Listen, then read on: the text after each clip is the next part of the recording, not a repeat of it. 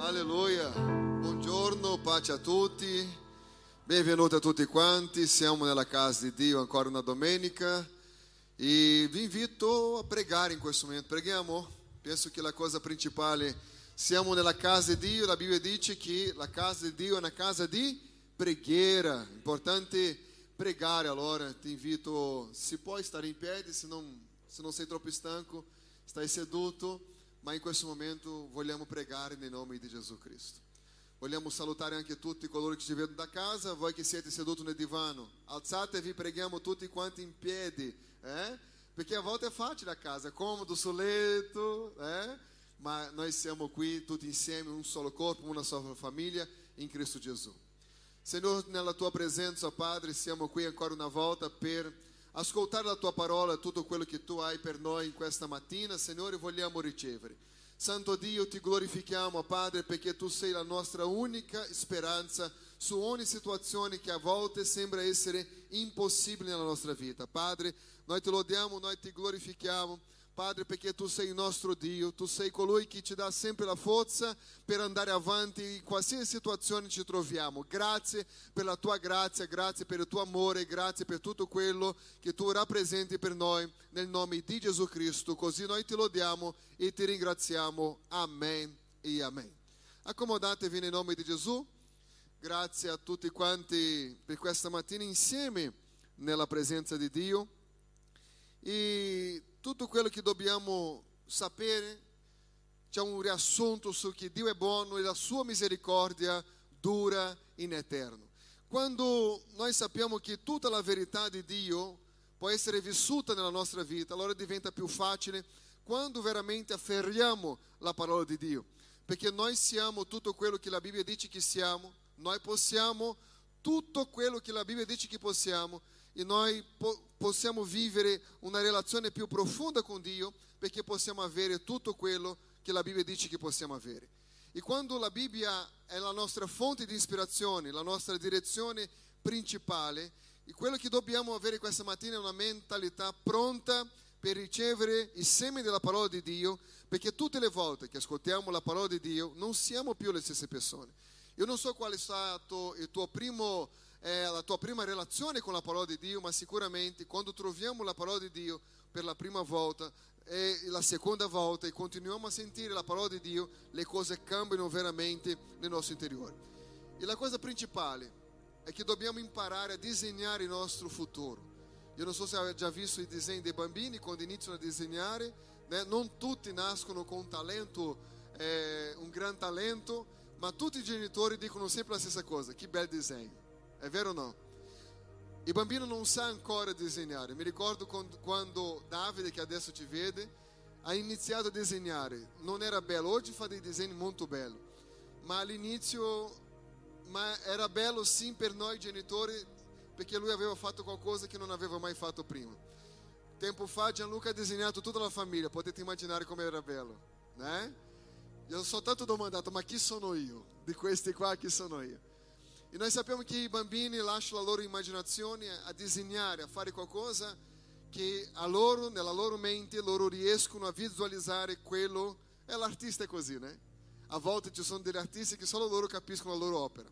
E i nostri bambini di solito sono così.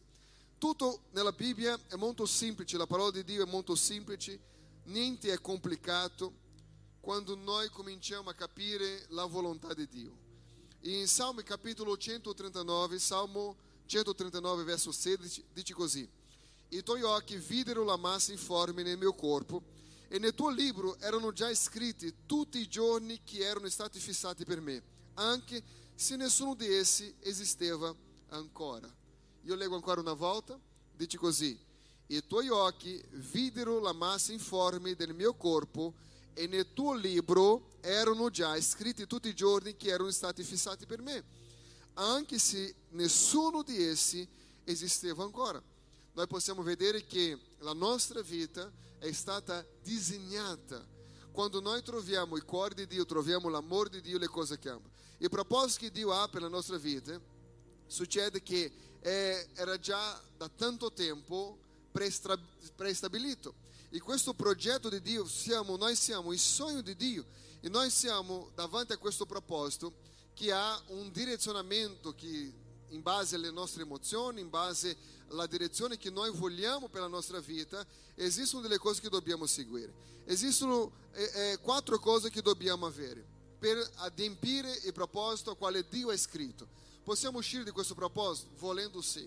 Ma Dio ha scritto un proposito. Dica, Dio ha scritto un proposito. Dica così, Dio ha disegnato il mio proposito. E è importante capire questo, ci sono situazioni che solo noi riusciamo a capire come noi vediamo il nostro futuro.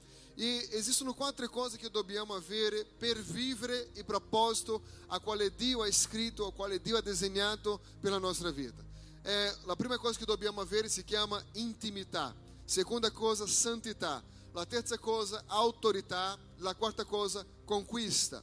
Allora ripeto, intimità, santità, autorità e conquista. Questi sono i passi per ottenere, eh, per vivere il proposito a quale Dio ha per noi. Dio non aveva bisogno di creare l'uomo. Prima della creazione dell'uomo esistevano già gli angeli. Gli angeli adoravano già a Dio. Sai, ma Dio ha deciso di fare una cosa, di creare l'uomo. Da quando Dio crea l'uomo, la Bibbia dice che lui scende ogni, ogni sera, ogni, ogni, pomeriggio nel giardino per parlare con l'uomo. Cosa Dio cercava? Intimità, dica intimità. Gesù passa tante delle sue notte in preghiera.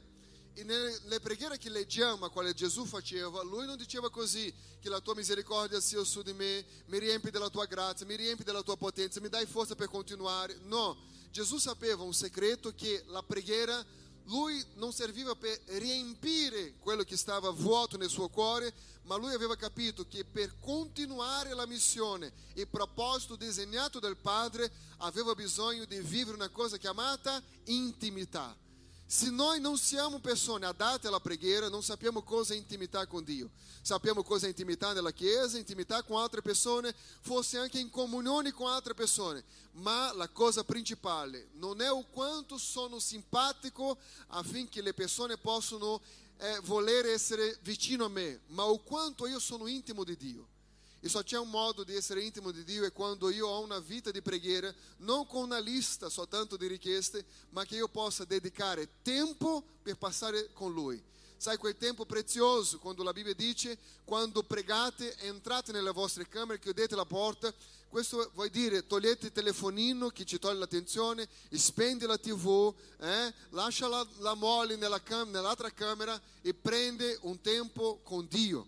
E questo tempo è prezioso perché se tu vuole vivere il tuo proposito, devi capire questo, che il tuo proposito è al quale Dio ha scritto per te, è importante che tu possa camminare in intimità con Dio. Allora, questa comunione di intimità con il Padre, la preghiera di relazione che lui aveva, e poi la Bibbia dice pregate senza fermare.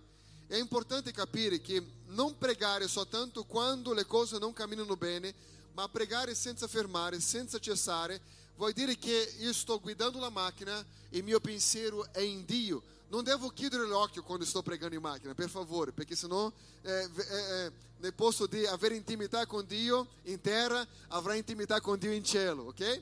È importante pregare in ogni momento, sai, la nostra vita deve essere una vita di preghiera. Stai lavando i piatti e la tua mente in Cristo. C'è una bugia che Satana dice alla maggior parte dei credenti, è che i credenti non pregano. E questo non è verità. I credenti pregano se tu ti rendi conto o quanto tu preghi, o quanto tu sei in comunione, o quanto tu sei con Dio durante la giornata. Stai facendo qualcosa e stai pregando. Ma è anche importante prendere un tempo, dedicare un tempo speciale a Dio. Allora, non, non vuole dire che dobbiamo camminare eh, per le vie con i nostri occhi chiusi, ma sempre concentrati nel Signore. L'unico momento che questa intimità con Gesù è stata rotta è quando lì nel Getsemani lui fa una domanda: Padre, se possibile, passa di me questo calice, allontana da me questo calice. E questo calice non era la paura di essere torturato, questo calice non era la paura di essere crocifisso Gesù sapeva esattamente che i calici che oggi noi associamo come problema, quando noi abbiamo un problema in famiglia, noi diciamo così: sto portando la mia, croce, la mia croce. Quando abbiamo un problema finanziario che non riusciamo a risolvere, noi diciamo: sto portando la mia croce. Quando abbiamo un problema di ribellione dei figli, sto portando la mia croce. Ma questo non è la croce. Quando Gesù parlava di un problema, per lui il problema non è essere frustrato per la via dolorosa il problema non era portare eh, nelle sue spalle la croce pesante. Il problema non era neanche i chiodi, che era spaventoso. La furia dei soldati romani, sai, una cre, cre, cre, non so dire, è quella parola là. Eh? Un, un, modo terribile che era il loro modo, il loro atteggiamento in quel momento per la vita di Gesù. Ma la paura di Gesù in questo momento Padre, se possibile, allontana da me questo calcio, perché l'unica cosa che separa l'uomo dalla intimità si chiama peccato. E questa mancanza di intimità allontana l'uomo da Dio. Il peccato allontana l'uomo da Dio, togliendo dall'uomo la intimità. E quello che noi vediamo in questo momento è che Gesù voleva chiedere al Padre di non allontanarsi da lui, perché l'unica cosa che veramente contava per Gesù era la intimità con il Padre. Oggi la nostra fede è divisa in tanti aspetti. Noi siamo arrivati nella presenza di Dio senza nulla, né? sei, sei, sei nato, non avevi nulla, hai conquistato qualcosa perché hai avuto fede, hai pregato, allora hai la tua casa, la tua macchina. E tu prima aveva 100% di fede in Gesù per conquistare ogni cosa della tua vita. Ma arriva un punto che succede che tu non hai più la macchina, hai perso la macchina perché non sei riuscito a pagare la macchina e adesso sei triste sei triste e quello ti rende triste. Forse qualcuno ha perso la casa e quello è più triste ancora. Ricorda che tutto quello che tu hai conquistato, hai conquistato per fede. E il fatto di avere 100% di fede in Gesù, ma quando conquistiamo le cose, se non facciamo attenzione al nostro cuore, succede che il nostro cuore divide la fede che abbiamo in Gesù nelle cose che possediamo. È per quello che vediamo a volte delle persone molto tristi, depresse, che prima avevano conquistato tutto per fede, dopo che hanno perso qualcosa sono in depressione. Perché la fede ora non è 100% in Gesù, ma in qualcosa che aveva conquistato, ossia 30% di fede in Gesù, 30% di fede nella macchina, 40% di fede nella, nella casa, eh, altre percentuali di fede sui figli. Allora, quando uno perde qualcosa, sembra che ha perso tutta la vita. E ricordando che la Bibbia dice che i credenti camminano per fede. E camminare per fede non è solo credere quando le cose non funzionano. Camminare per fede è anche quando tutto va bene, quando tutto funziona, quando tutto va alla grande. Questo è camminare per fede, è ringraziare il Signore per tutto quello che appartiene a Lui. E Gesù sapeva esattamente di questo. Gesù stava per assumere il nostro posto. La Bibbia dice che dal momento che lui prende, assume il nostro posto, il padre gira la spalla al figlio. E quello era quello che Gesù non voleva. Perché? Perché la Bibbia dice che Dio non, non guarda il peccato. Qual è il problema della umanità? Non è il coronavirus, è il peccato. E c'è già il vaccino contro il peccato, chiamato sangue di Gesù.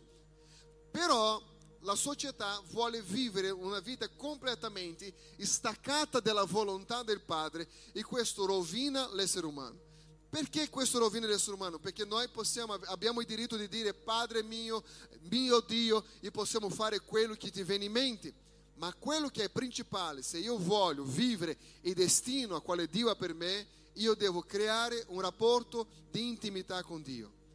E non posso fare questo soltanto alla domenica nel culto io non posso fare questo guardando un video su internet, ma io devo creare il mio rapporto con Dio.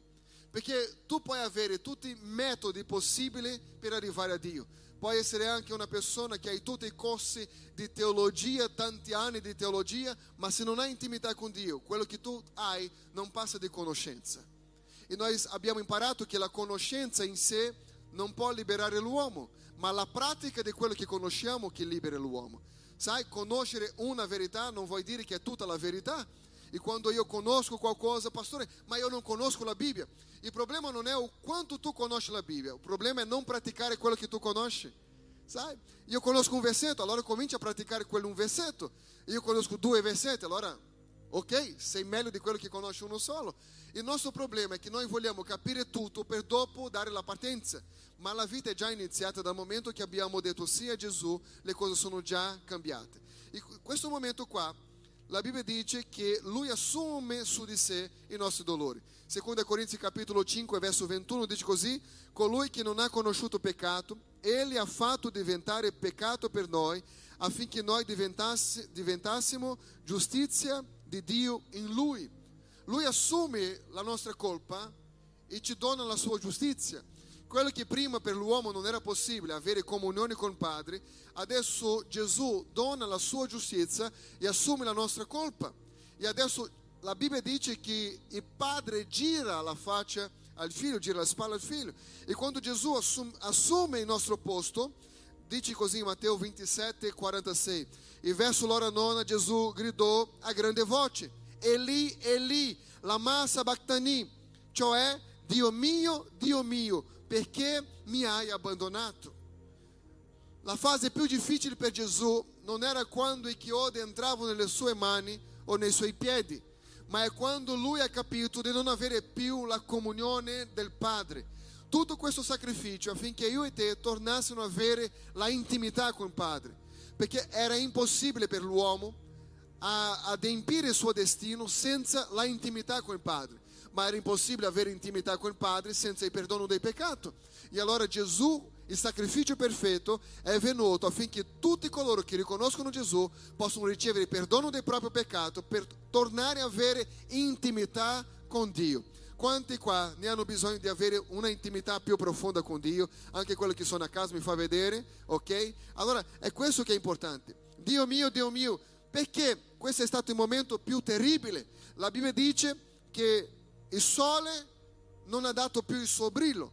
Allora, da, da quello che noi vediamo che da mezzogiorno alle tre di pomeriggio non c'era luce. È come se la natura dicesse così, non fate questo al mio creatore. Sai, è come la, la, la, il rifiuto di Dio per il peccato. Ma Gesù è come una spugna che assume su di sé, assorbe su di sé tutti i nostri errori. E noi abbiamo ora la scelta di fare tutto quello che è giusto davanti ai suoi occhi. Dio disse a Abramo, cammini con me e sia perfetto. Dio non ci dà una parola soltanto affinché tu possa avere una informazione, ma Dio vuole cambiare veramente il nostro cuore, convertire i nostri cuori a Lui, alla Sua parola, che è la verità, la verità che non cambia. E quando noi abbiamo intimità con Lui, la intimità porta un'altra cosa chiamata santità. Dica santità.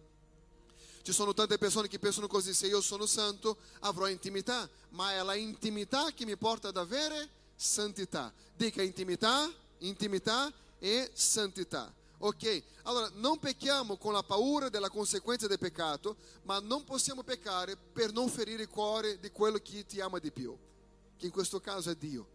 In questo caso è Gesù che si è consegnato a se stesso per il perdono dei nostri peccati. E quello che noi non possiamo ora dire, no, la mia vita faccio come voglio perché il peccato io desidero così, non fai così. Non dobbiamo peccare per paura di un giorno andare all'inferno, ma non dobbiamo peccare per amore a Dio per rispetto allo Spirito Santo, che ora è in mezzo a noi, che è proprio ora qui con noi. E è questo che deve nascere nel nostro cuore per essere una chiesa matura, per essere dei credenti maturi, per essere delle persone che veramente camminano con Dio. La intimità, ossia io comincio a cercare Dio in preghiera, io comincio ad avere un, un rapporto di intimità e quel rapporto di intimità mi porterà al livello successivo, che è, eh, che è il livello di santità e quando io comincio a capire delle cose che non devo fare più, non perché qualcuno mi sta dicendo che non devo fare, ma perché c'è lo Spirito Santo in me che conferma che io non devo fare, in quel momento comincia a accadere qualcosa di diverso. Io comincio a capire cosa è intimità per vivere la santità con Dio. E questa santità è la separazione delle cose di questa vita. La Bibbia dice così: non amate il mondo, neanche le cose che hanno nel mondo, perché chi ama il mondo come sistema chi ama il mondo come piacere, l'amore del Padre non è in lui. Allora la Bibbia dice anche in 1 Corinzi capitolo 15, eh, non vi ingannate, le cattive conversazioni o le cattive compagnie corrompono le buone usanze. tu cominci a camminare con qualcuno, cominci a parlare qualcosa che non conviene, tu si senti subito che quella comunione di quella santità si rompe e poi non c'è più intimità. Perché se c'è una cosa che quando non c'è più santità, la intimità non, non viene, perché uno non sente più la necessità di parlare con Dio. E se poi invitiamo una persona a una riunione di preghiera, la persona rifiuta perché dice ma è strano la preghiera, il mio cuore desidera altre cose. Questo perché uno è uscito dallo stato di santità e adesso comincia o è tornato a camminare in uno stato completamente di carnalità. Ci sono due nemici principali, tre nemici principali precisamente, contro ogni cristiano. Qual è il primo? Il peccato, la carne, la carne, il mondo e il diavolo. Ok? Sono tre nemici principali. E se noi sappiamo che ci sono tre nemici principali che può rovinare la vita del cristiano, di togliere la sua intimità, di togliere la sua santità, allora il piacere del mondo. Qual è il piacere del mondo? Il piacere nelle cose peccaminose. Sai, la carne, il desiderio della carne e il diavolo che sappiamo che è già un nemico dichiarato. Allora, la intimità porta santità, non è la santità che porta intimità. È importante che Gesù non ha mai peccato. Dica, Gesù non ha mai peccato. Ok? Allora, il peccato non è un obbligo. Noi diciamo così, io pecco perché sono un peccatore. Eh? No, tu sei un peccatore perché pecca. Visto la differenza? È molto simile. È l'atto che mi fa diventare uno. Ad esempio, state peccando adesso? Então allora non siete peccatori. Perché il peccato è una decisione. Ah, no, adesso no, sono in chiesa, sono santo. Sì, tu hai scelto di essere purificato, di essere trasformato, di avere una mentalità in qualcosa di diverso. È per quello che ora sei qui. E questo ti rende una persona che prende, in grado di prendere decisioni. E queste decisioni possono veramente trasformare la tua vita. Dio fa un impegno dicendo, in 1 Corinzi capitolo 10, nel verso 13, nessuna tentazione vi ha colti che non sia stata umana. Umana, però Dio è fedele e non ti permetterà che siate tentati oltre le vostre forze, ma con la tentazione vi darà anche la via di uscirne affinché la possiate sopportare. Allora, se tu riesci una tentazione da 10 kg, Dio non permetterà una tentazione di 10 kg e 100 grammi. Ah, pastore, ma era troppo per me. No, quella è la tua parte carnale. Non so se hai capito. Dio non permette che tu sia tentato al di là di quello che tu riesci a dire no. Se tu non hai detto no, perché c'è troppa carnalità e manca intimità che ti porta alla santità. È per quello che tu stai sempre dicendo sì al peccato, perché sai, la carne è debole. Non è che la carne è debole, io non so dire in italiano, ma in portoghese io so dire. È l'uomo che si invergogna.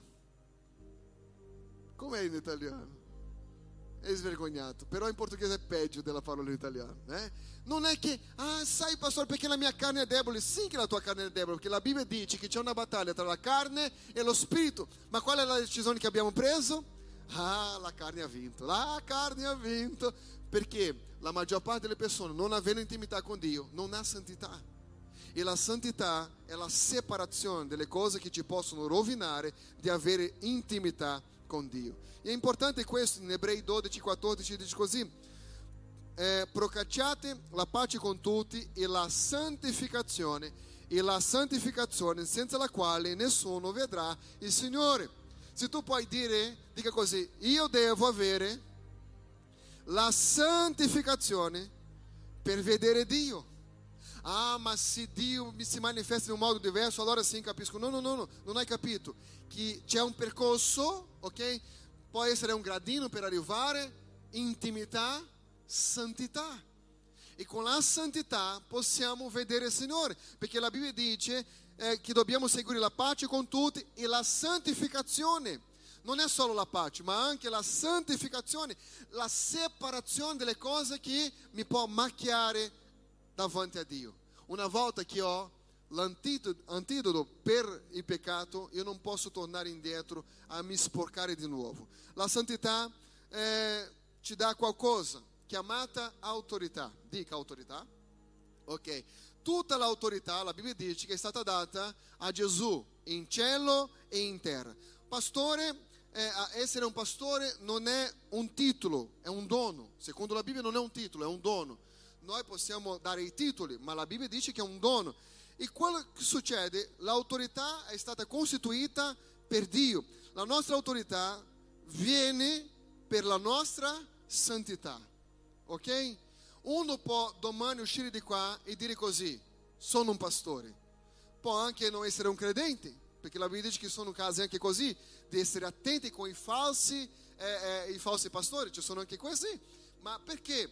Perché la Bibbia dice che per essere, eh, eh, eh avere un dono prezioso di Dio, dobbiamo camminare in intimità che ci porta alla santità, che la santità fa riconoscere alla gente che tu hai la autorità.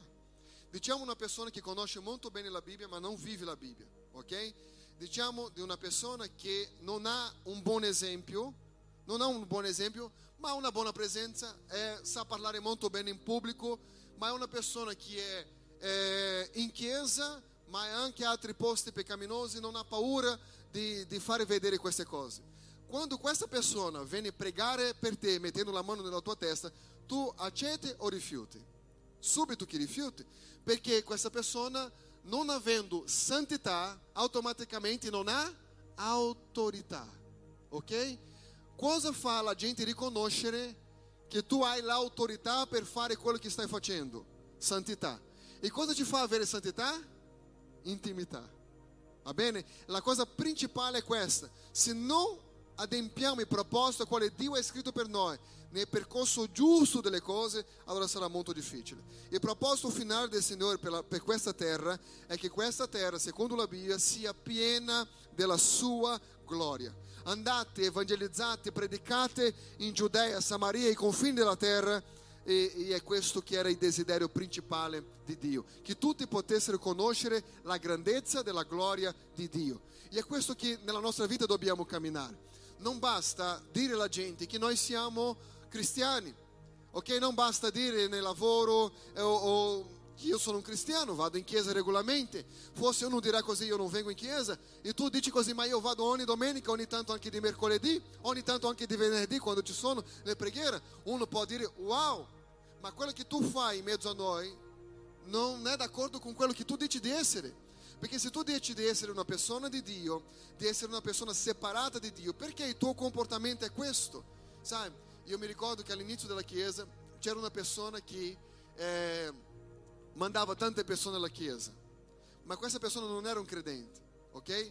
Era una persona che andava in tutte, eh, tutte le serate e, e si ubriacava in quelle serate, ma diceva sempre: dovete andare alla chiesa del pastore cristiano.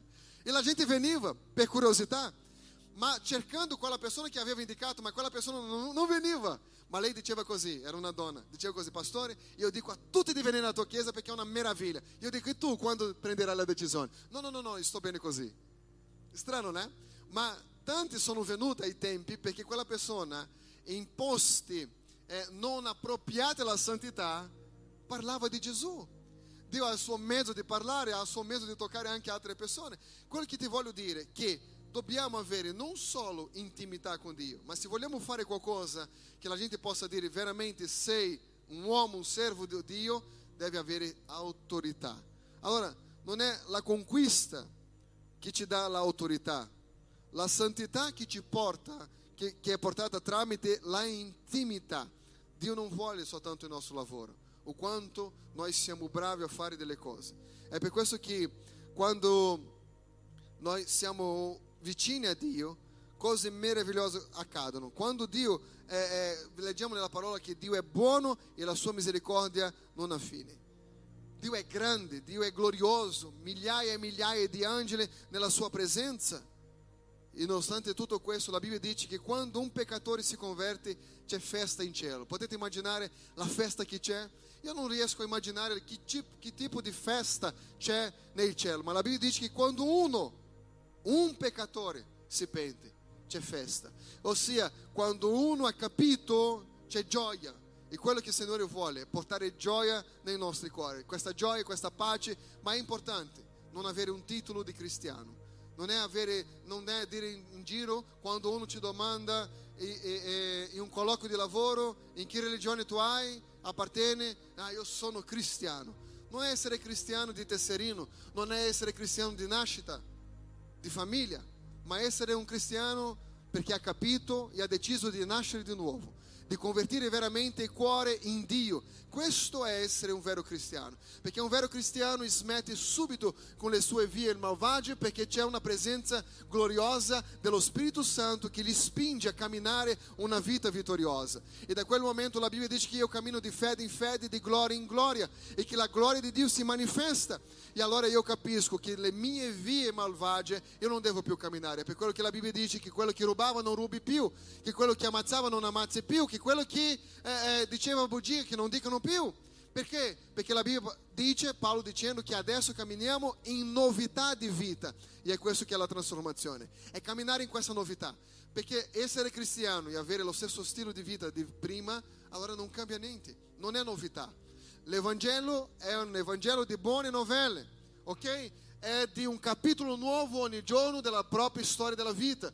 Ma adesso abbiamo una decisione da prendere qual è il futuro che voglio disegnare, cosa voglio veramente fare in quello che ho ricevuto dal Signore. Tu devi essere eh, pronto per tutto quello che il Signore vuole per te, perché? Perché sei nato per adempiere un proposito. Di così, su di me ha un'autorità per adempiere un proposito. Tu non puoi vivere tutta la tua vita senza vivere il proposito al quale Dio ha determinato per te. È per quello che è importante correre questa settimana, oggi, iniziando da oggi, ad avere intimità con Dio, perché soltanto la intimità ti porterà alla santità e soltanto la santità ti darà la conferma dell'autorità di quello che sei davanti al Signore. E è questo che è importante, non è solo avere un dono o fare qualcosa perché mi piace fare, ma lo faccio perché ho autorità per farlo. È diverso. Quando tu hai l'autorità e sai di non essere, hai l'autorità perché ti ha dato gli uomini, ma perché Dio ti ha spinto a farlo. Allora, il, il lavoro difficile che Gesù ha dovuto fare in quella croce, portando la, la croce nelle sue spalle, è soltanto per dare la gioia a ognuno di noi. Quando la nostra alma si converte, ci sono migliaia di angeli che fanno la festa. Io non so qual è stato il giorno della tua esperienza, ma sicuramente quel giorno è stato un giorno così speciale che c'era tanta festa. Io penso che ogni giorno è giorno di festa in cielo, perché ci sono migliaia e migliaia di persone che si convertono e capiscono i propositi di Dio. Il problema nostro è la zona di comodità. Siamo cristiani, allora tutto bene, Dio ha risolto due o tre problemi che per me erano più importanti, ma dopo non c'è crescita. E noi valuteremo questo, cosa veramente la Bibbia pensa. Allora, sono tante volte che noi non sappiamo dove andare nel nostro destino perché non guardiamo dentro di noi stessi. Quali sono l'errore che continuiamo a praticare? Non è quello che abbiamo fatto, che sono piene di accuse nella nostra testa, ma cosa dobbiamo ancora, che stiamo ancora praticando che ci allontana di questo proposito di Dio? Sarà che ne vale la pena vivere tutta la vita senza mai aver capito qual è il vero proposito della tua vita? Perché sei veramente nato? Perché noi siamo il pensiero di Dio. La Bibbia dice che prima della fondazione del mondo, prima della fondazione del mondo, il Signore ci ha eletti. Noi siamo il voto di Dio. E questo voto di Dio è per dire vai perché c'è un proposito.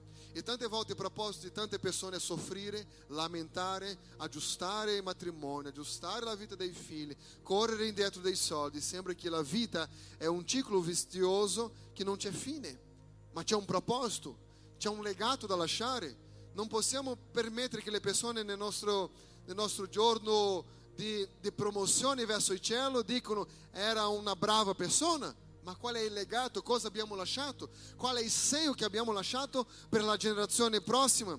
E qui ci sono alcune cose che dobbiamo fare per eh, avere un incontro eh, con il nostro Gesù. Io ti voglio portare all'Antico Testamento e voglio fare vedere in breve parole come avere questo incontro con Gesù dopo preghiamo. Allora, in Levitico capitolo eh, 21, noi vogliamo analisare quello che la Bibbia sta dicendo.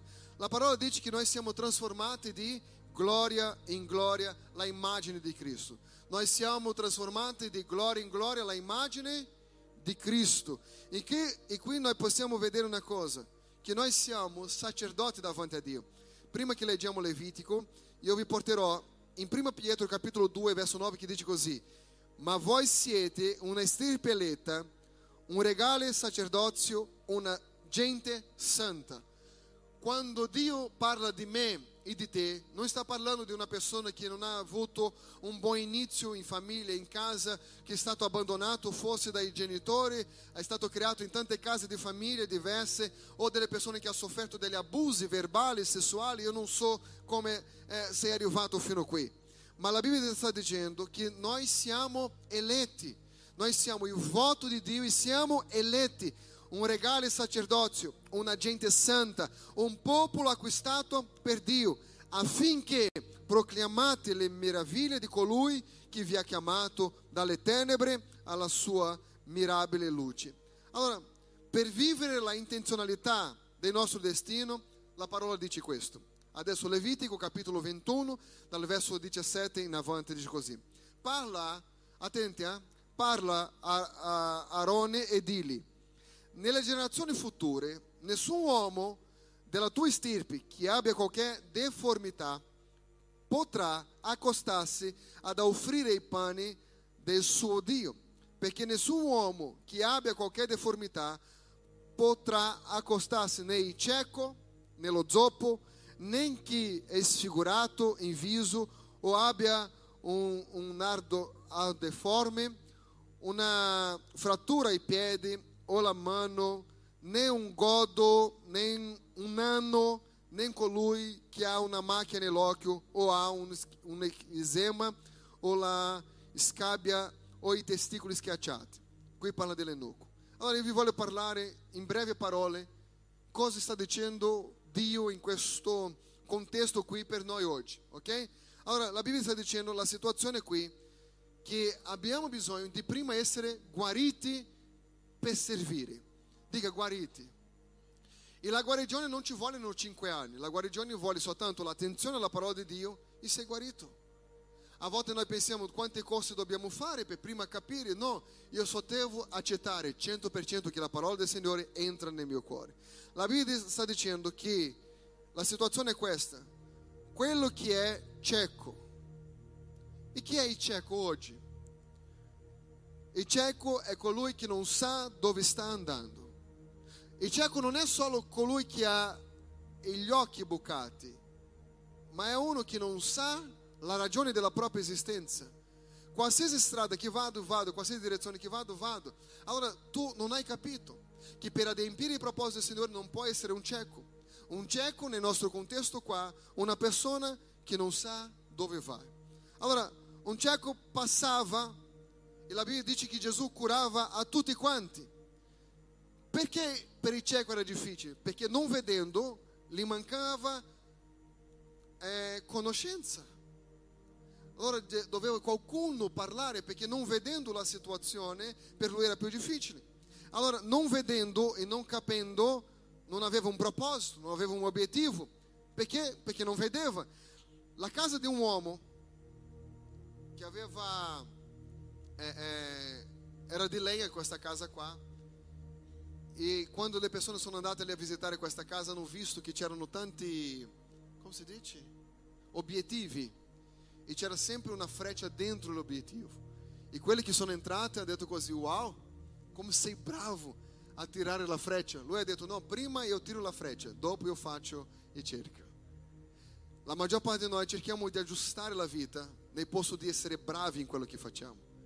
Sai, perché quello che manca è vedere quello che Dio vede per noi. Tante volte noi siamo a vedere ciò che noi vogliamo vedere.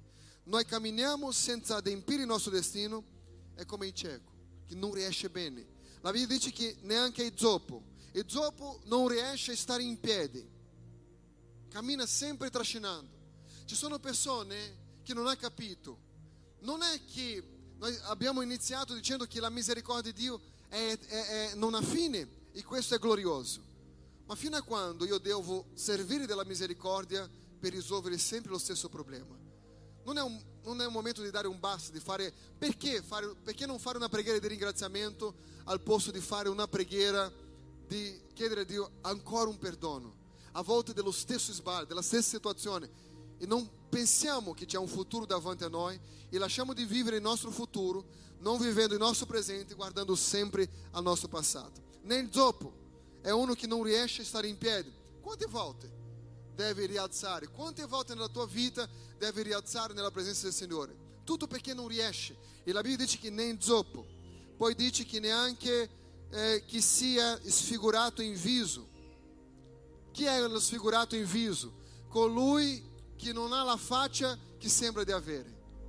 Ossia, l'uomo che cammina con un doppio comportamento. Sai, come quel ragazzino che guardava il pastore così davanti, mentre il pastore predicava, guardava, guardava il pastore. Il pastore, che bel bambino, né? Sediti là perché adesso sto predicando. E lui guardava, cosa, cosa vuole? Cosa vuole bambino? E lui ha detto così, sto cercando l'altra faccia del pastore. Come? Sì, perché la mia mamma ha detto che il pastore ne ha due facce. Pensa cosa dicono le mamme a casa, eh? Allora, ci sono persone che hanno due facce. Possiamo fare la faccia da bravo e non essere bravo.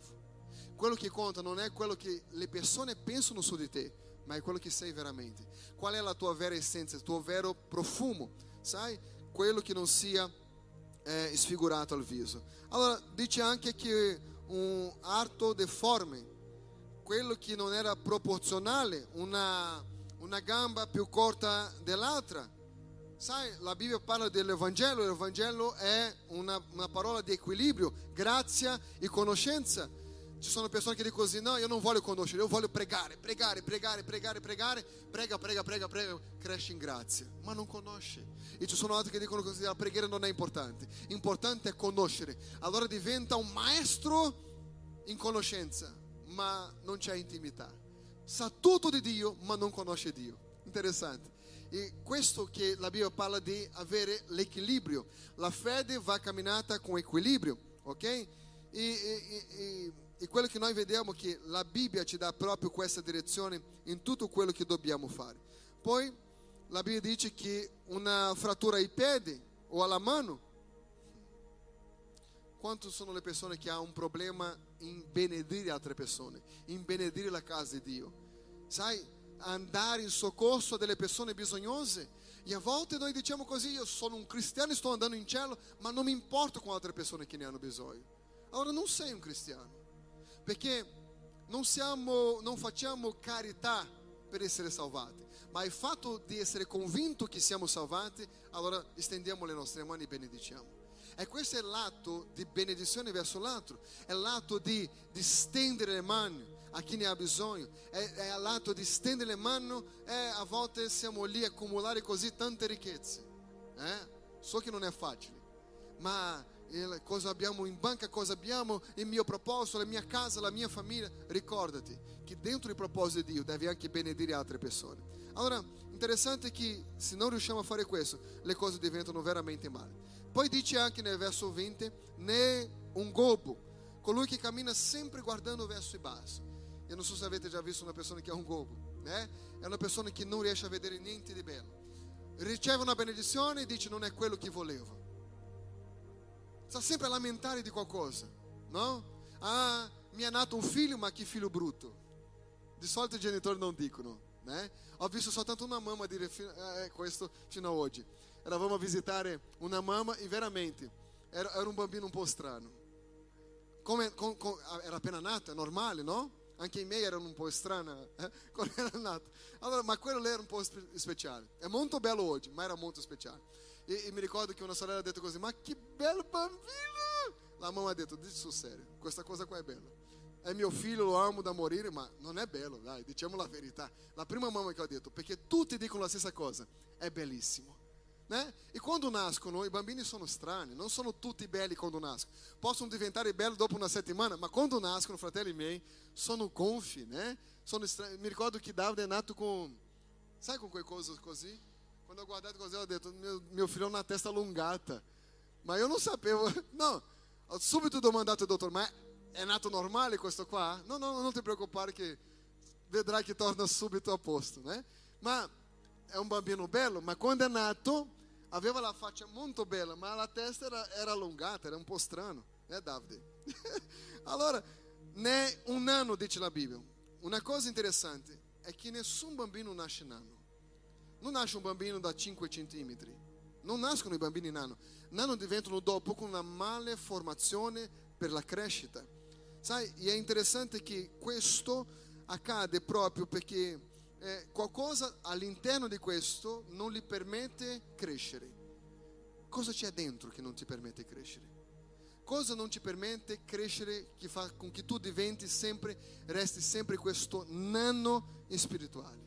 È tempo di capire che Dio sta chiamando alla santità, che Dio sta chiamando ad avere intimità con Lui. È importante avere questa autorità che Lui ci dà. È per quello che Gesù ha pagato un alto prezzo. Poi dice anche colui che ha una macchia nell'occhio. Il cieco non vede nulla, ma chi ha la macchia nell'occhio vede male. Quando Gesù guarisce il cieco che gli ha chiesto la guarigione, e Gesù ha detto, tu vedi adesso? Lui dice, io vedo come dei alberi che camminano, ma erano uomini che camminavano, perché c'era una macchia. Allora Gesù ha completato il miracolo e adesso lui poteva dire: Adesso io vedo bene. Qual è il problema che non ti permette di vedere bene? Qual è il problema che tu alza e cade, alza, rialza e cade? Qual è il problema che non ti permette di camminare in grazia e conoscenza, essere stabili nella fede? Qual è il problema che non permette che tu possa vedere il tuo futuro? Qual è il problema non ci permette di maturare nella fede, di essere veramente una persona straordinaria nel proposito quale Dio ha per te? Fino a quando decideremo di essere a parte della società dando sempre una scusa? A me non mi piacciono le persone che danno scuse, io non ho tanta pazienza. Anche quando i miei figli danno scuse, non assumendo la propria responsabilità, quello mi dà fastidio. Nel senso, non è più facile dire sono andato male alla, alla scuola per dire perché non ho studiato bene o perché la maestra non ha spiegato bene, è sempre colpa dell'altro che non ha spiegato bene. E quando c'è una scusa questa a casa mia perché come spiega la maestra io non capisco bene, non ho capito bene, allora è colpa sua, io domando quante altre persone hanno preso 10, in Italia 10, né? il massimo è 10. Quante altre persone hanno, ah, tante hanno preso 10. Allora hanno capito qualcosa che tu non hai capito. Allora il problema non è in chi insegnava, è in chi non ha riuscito a imparare. Qual è la scusa? Ah, io non riesco per colpa della mia fragilità, per quel male che hanno fatto con me. Fino a quando sarai una persona fragile? Fino a quando sarai una persona parte della società che altri diranno cosa tu devi fare? Perché non assumi oggi la responsabilità della tua vita e cominci a vivere il proposito quale Dio ha per te? Ho vissuto per tanti anni della mia vita, ero ancora un bambino, da una parte all'altra, di casa in casa insieme alla mia madre, perché eravamo bisognosi Tante di quelle umiliazioni abbiamo sofferto nella nostra storia di vita.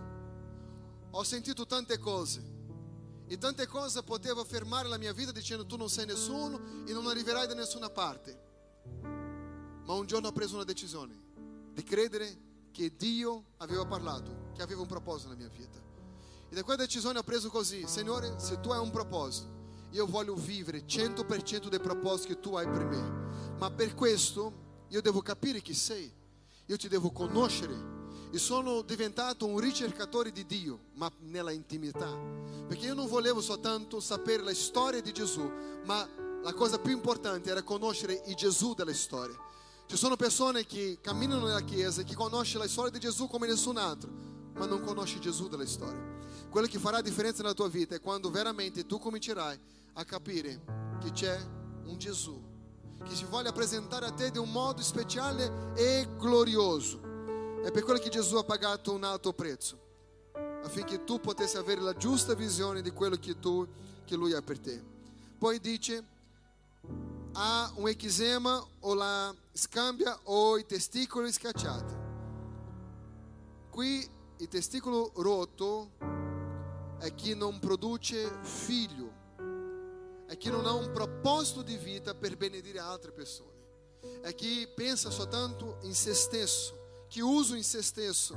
Il nostro obiettivo è vivere il sogno a quale Dio ha sognato per noi. Allora per questo è molto importante vivere ogni proposito dentro quello che è la volontà del Padre. E se non viviamo la volontà del Padre, non ci sarà nessuna conquista. E è per questo che la intimità, la santità e l'autorità ci porterà in questa vita ad avere conquiste, ma conquiste che vengono da Dio, non conquiste quelle con lo sforzo umano, che a volte andiamo in una direzione contraria di quello che Dio dice. E nel nome di Gesù Cristo tu hai l'opportunità perché hai ascoltato la parola di Dio. Io voglio pregare per te questa mattina e ti invito a stare in piedi nel nome di Gesù. Io non so quanto tempo tu vivi in una situazione difficile di relazione con Dio. Ma questa mattina io ti invito a lasciare ogni cosa che ti prendi, ogni cosa che ci disturba, ogni cosa che allontana la tua fede di Dio e cominciamo oggi ad servire a Dio in spirito e in verità. Il nostro destino finale è vedere Gesù. La nostra gloria è vedere Gesù. E è per quello che è importante questa sera che tu possa vivere il tuo proposito. La Bibbia dice che Dio ha una volontà per la tua vita. Quanti che sono qui ha un dubbio contro la volontà di Dio? Fa vedere. Ah, pastore, io non sono sicuro quanto la volontà di Dio per la mia vita. Io non so cosa devo fare. Né? La Bibbia dice che la volontà di Dio è buona, perfetta e piacevole. Sicuramente, dentro il proposito di Dio per la tua vita, è buono, è perfetto e è piacevole. Non è come quella persona che ha iniziato un lavoro che non piace, ma è lì perché lì ha bisogno di soldi. Io sono qui ma non vedo l'ora di uscire di qui. Il proposito che Dio ha per la tua vita è buono, perfetto e piacevole. Ossia qualcosa che ci riempirà il cuore di grazia. Perché quando facciamo quello che è il nostro proposito, sia sicuro, non c'è problema. Non c'è problema. Quando tu lavori in quello che tu ami, non è più un lavoro, è amore, è dedicazione, perché tu ami. Quando noi entriamo dentro il proposito a quale Dio ha determinato per noi, la vita diventa leggermente più facile. Tutto perché sto seguendo quello che Dio ha per me. Avrò problemi, certamente, tanti problemi, tante difficoltà per adempiere il proposito, ma c'è una garanzia che Lui è con noi. E se Lui è con noi, chi sarà contro di noi? Indipendente di quello che tu hai già affrontato nella tua vita, io ti invito questa mattina di invocare il nome del Signore e dire Signore, eccomi qui per tornare ad avere una intimità con te, perché mi manca avere santità, perché senza santità sto perdendo la mia autorità e senza autorità la mia vita non c'è conquista. E senza conquista è impossibile andare avanti. Siamo un popolo che lotta perché c'è un premio. Sai, serviamo a Dio anche per interesse, perché Lui ha detto che nell'ultimo giorno saremo chiamati per vivere intensamente con Lui per sempre. E questo è bello. Quando Davide è andato a lottare contro il gigante, non è andato soltanto per andare, ma lui ha fatto una domanda: chi riceve colui che va a combattere contro il gigante? E lui aveva una lista di benefici dal governo, uno di quelli è non pagare più le imposte. E lui ha detto: No, allora io vado, io vado e, e lotto contro questo gigante. Sai, io non so qual è la tua situazione di vita, ma non si tratta neanche di religione, si tratta di intimità con Dio. Si tratta di avere una vera responsabilità con Dio nella sua presenza. Io ti invito questa mattina a parlare con Dio della tua storia. Non parlare di tristezza di quello che è successo, ma dire Signore, tutto quello che ho vissuto è servito per fare diventare la persona che sono ora. Ma io non voglio più perdere tempo della mia storia di vita senza vivere il tuo proposito. Può darsi, Signore, che abbiamo mancato, preso direzioni diverse di quello che tu avevi scritto per noi. Ma, Signore, sono disposto oggi a tornare nelle tue vie, a tornare a vivere la storia a quale tu hai scritto quando ancora io non c'ero. Tutte le cose erano scritte nel tuo libro, quando ancora io non c'ero. Dice così il testo che abbiamo letto inizialmente, i tuoi occhi videro la massa informe del mio corpo e nel tuo libro erano già scritti tutti i giorni che erano stati fissati per me, anche se nessuno di essi esisteva ancora.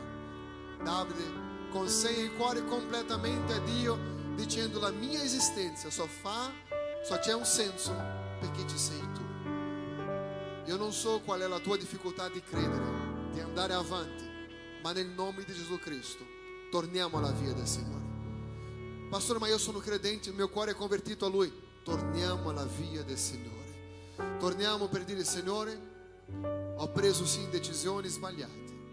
Mi pento, ma io torno alla tua via. Mi insegna, Signore, perché io non voglio essere quel zoppo, io non voglio essere quel nanno, io non voglio essere quel cieco nella mia vita spirituale. Io non voglio essere quello che ha la visione macchiata, Signore. Io non voglio essere quello che porta un gobbo nella mia spalla, oh Padre, ma io voglio guardare verso il mio obiettivo, come ha detto Paolo.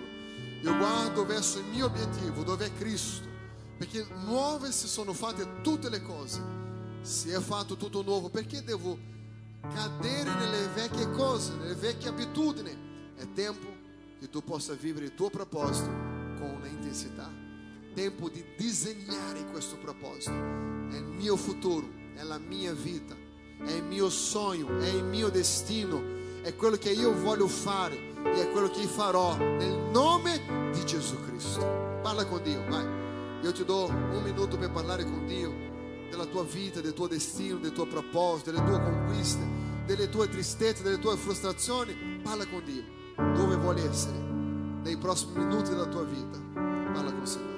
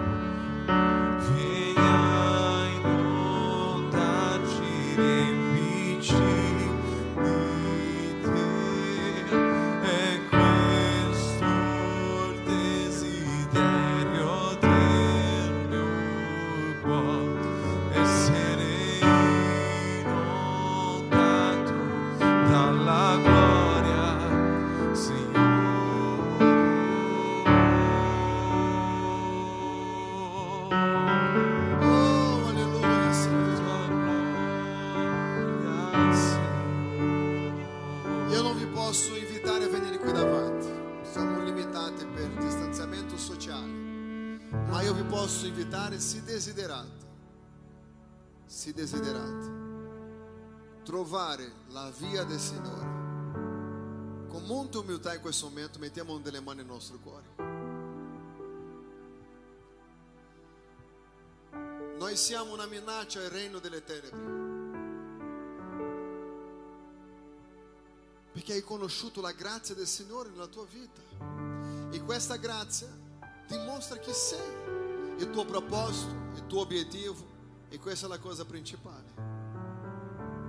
E nel nome di Gesù Cristo, nel nome di Gesù Cristo, che tu possa vivere il tuo proposito. Nel nome di Gesù Cristo. Preghiamo insieme? Senhor Gesù, nella tua presenza. Quante volte, ó Padre, non facciamo esattamente come desidera il tuo cuore, ma noi in questa mattina ci umiliamo davanti a te, Signore, per vivere la intenzionalità del proposito a quale tu hai per noi. Signore, vogliamo sì tornare alla via della intimità, per passare per la via della santità, per conquistare, Signore, nella tua presenza l'autorità e con l'autorità vivere la conquista a quale tu hai per ognuno di noi, Gesù. Vogliamo, Signore Padre, trasformare quello che non riusciamo nel nostro interiore, quello che non capiamo della nostra decisione, ma rendiamo ogni cosa a te, Signore. Padre, prendiamo sì delle decisioni sbagliate e sappiamo che non abbiamo un Dio furioso in cielo con fuoco in mano per distruggere la nostra vita, ma un Padre con un cuore grande, pieno di amore, che ancora la misericordia su di noi. Grazie, Signore, grazie del tuo immenso amore, grazie della tua immensa misericordia, grazie per tutto quello che tu fai, per tutto quello che tu sei. Grazie, Signore. Grazie in quei momenti che noi inciampiamo e cadiamo. Ma grazie perché la tua mano è lì per rialzare ognuno di noi. Ma la questione è questa, Signore. Non vogliamo più cadere. Non vogliamo essere ciechi quanto il nostro futuro e la visione a quale tu hai per noi. Non vogliamo essere zoppo, Signore, camminando in parte del Vangelo, ma vogliamo avere il giusto equilibrio nella vita, Padre. Una crescita visibile di grazia e conoscenza. Una crescita, Signore, nella tua presenza, dove la tua parola fa tutta la differenza, Signore. Non vogliamo essere lì a guardare verso basso. Non vogliamo lamentare nel momento di ringraziare. Noi ti ringraziamo per ogni cosa che possediamo, Signore, per la casa, per la macchina, per la vita, per la famiglia. Signore, togli ogni spirito di mormurazione, togli ogni spirito di lamento, Signore, e metti in questa bocca un spirito di gioia, Signore. Padre, di conquista, di persone che vivono il proprio proposito della vita. Padre, ci sono tante persone che sono infelici e ogni conquista è vista in un modo negativo. Ma noi siamo qui per rendere ogni parte difettosa nostra a te, Signore, perché vogliamo essere quella persona che la tua parola dice di essere santa. E per quello vogliamo dichiarare che noi abbiamo tutto quello che la Bibbia dice che abbiamo. Noi possiamo tutto quello che la Bibbia dice che possiamo. Padre, soltanto tu puoi fare queste cose. Padre, soltanto tu puoi eh, trasformare la nostra vita al completo. E questa mattina, Signore, quelle persone che sono qui, quelle che ci guardano a casa online, Signore, che la tua benedizione possa raggiungere ogni cuore, Signore, perché tu vuoi trasformare i nostri cuori, per trasformare la nostra mentalità, per trasformare le nostre parole, per trasformare la nostra visione, perché vogliamo vivere intensamente nella tua presenza. Dio di amore, aiutaci a disegnare il nostro futuro nella tua presenza, perché vogliamo vivere esattamente quelle cose che tu hai scritto nel tuo libro quando ancora non c'eravamo, Signore. Padre, nel tuo nome, Signore, tu sei santo, sei glorificato, sei innalzato, Signore. Padre, nel tuo nome noi diamo gloria in questo momento, perché soltanto in te noi possiamo, Signore, fare quello che è impossibile. E nel nome di Gesù Cristo, benedica, Signore, ogni persona che è qui presente, benedica ogni persona a casa, benedica ognuno di noi, Signore, con il tuo amore e con la tua grazia. Signore, vogliamo ringraziare a te per la tua bontà e per la tua misericordia, nel nome di Gesù Cristo. Amen e amen. Lodiamo Signore con gioia. Esprimi in questo momento la gioia che tu hai per il Signore. Loda Signore con il tuo cuore. Loda Signore con la tua vita. Ringrazia Signore in questo momento per la tua casa, per la tua famiglia, per i figli che tu hai. Tu non hai le cose perfette, ma hai. Oh, alleluia Gesù. Grazie per la porzione della vita. Grazie Signore. Alleluia. Essere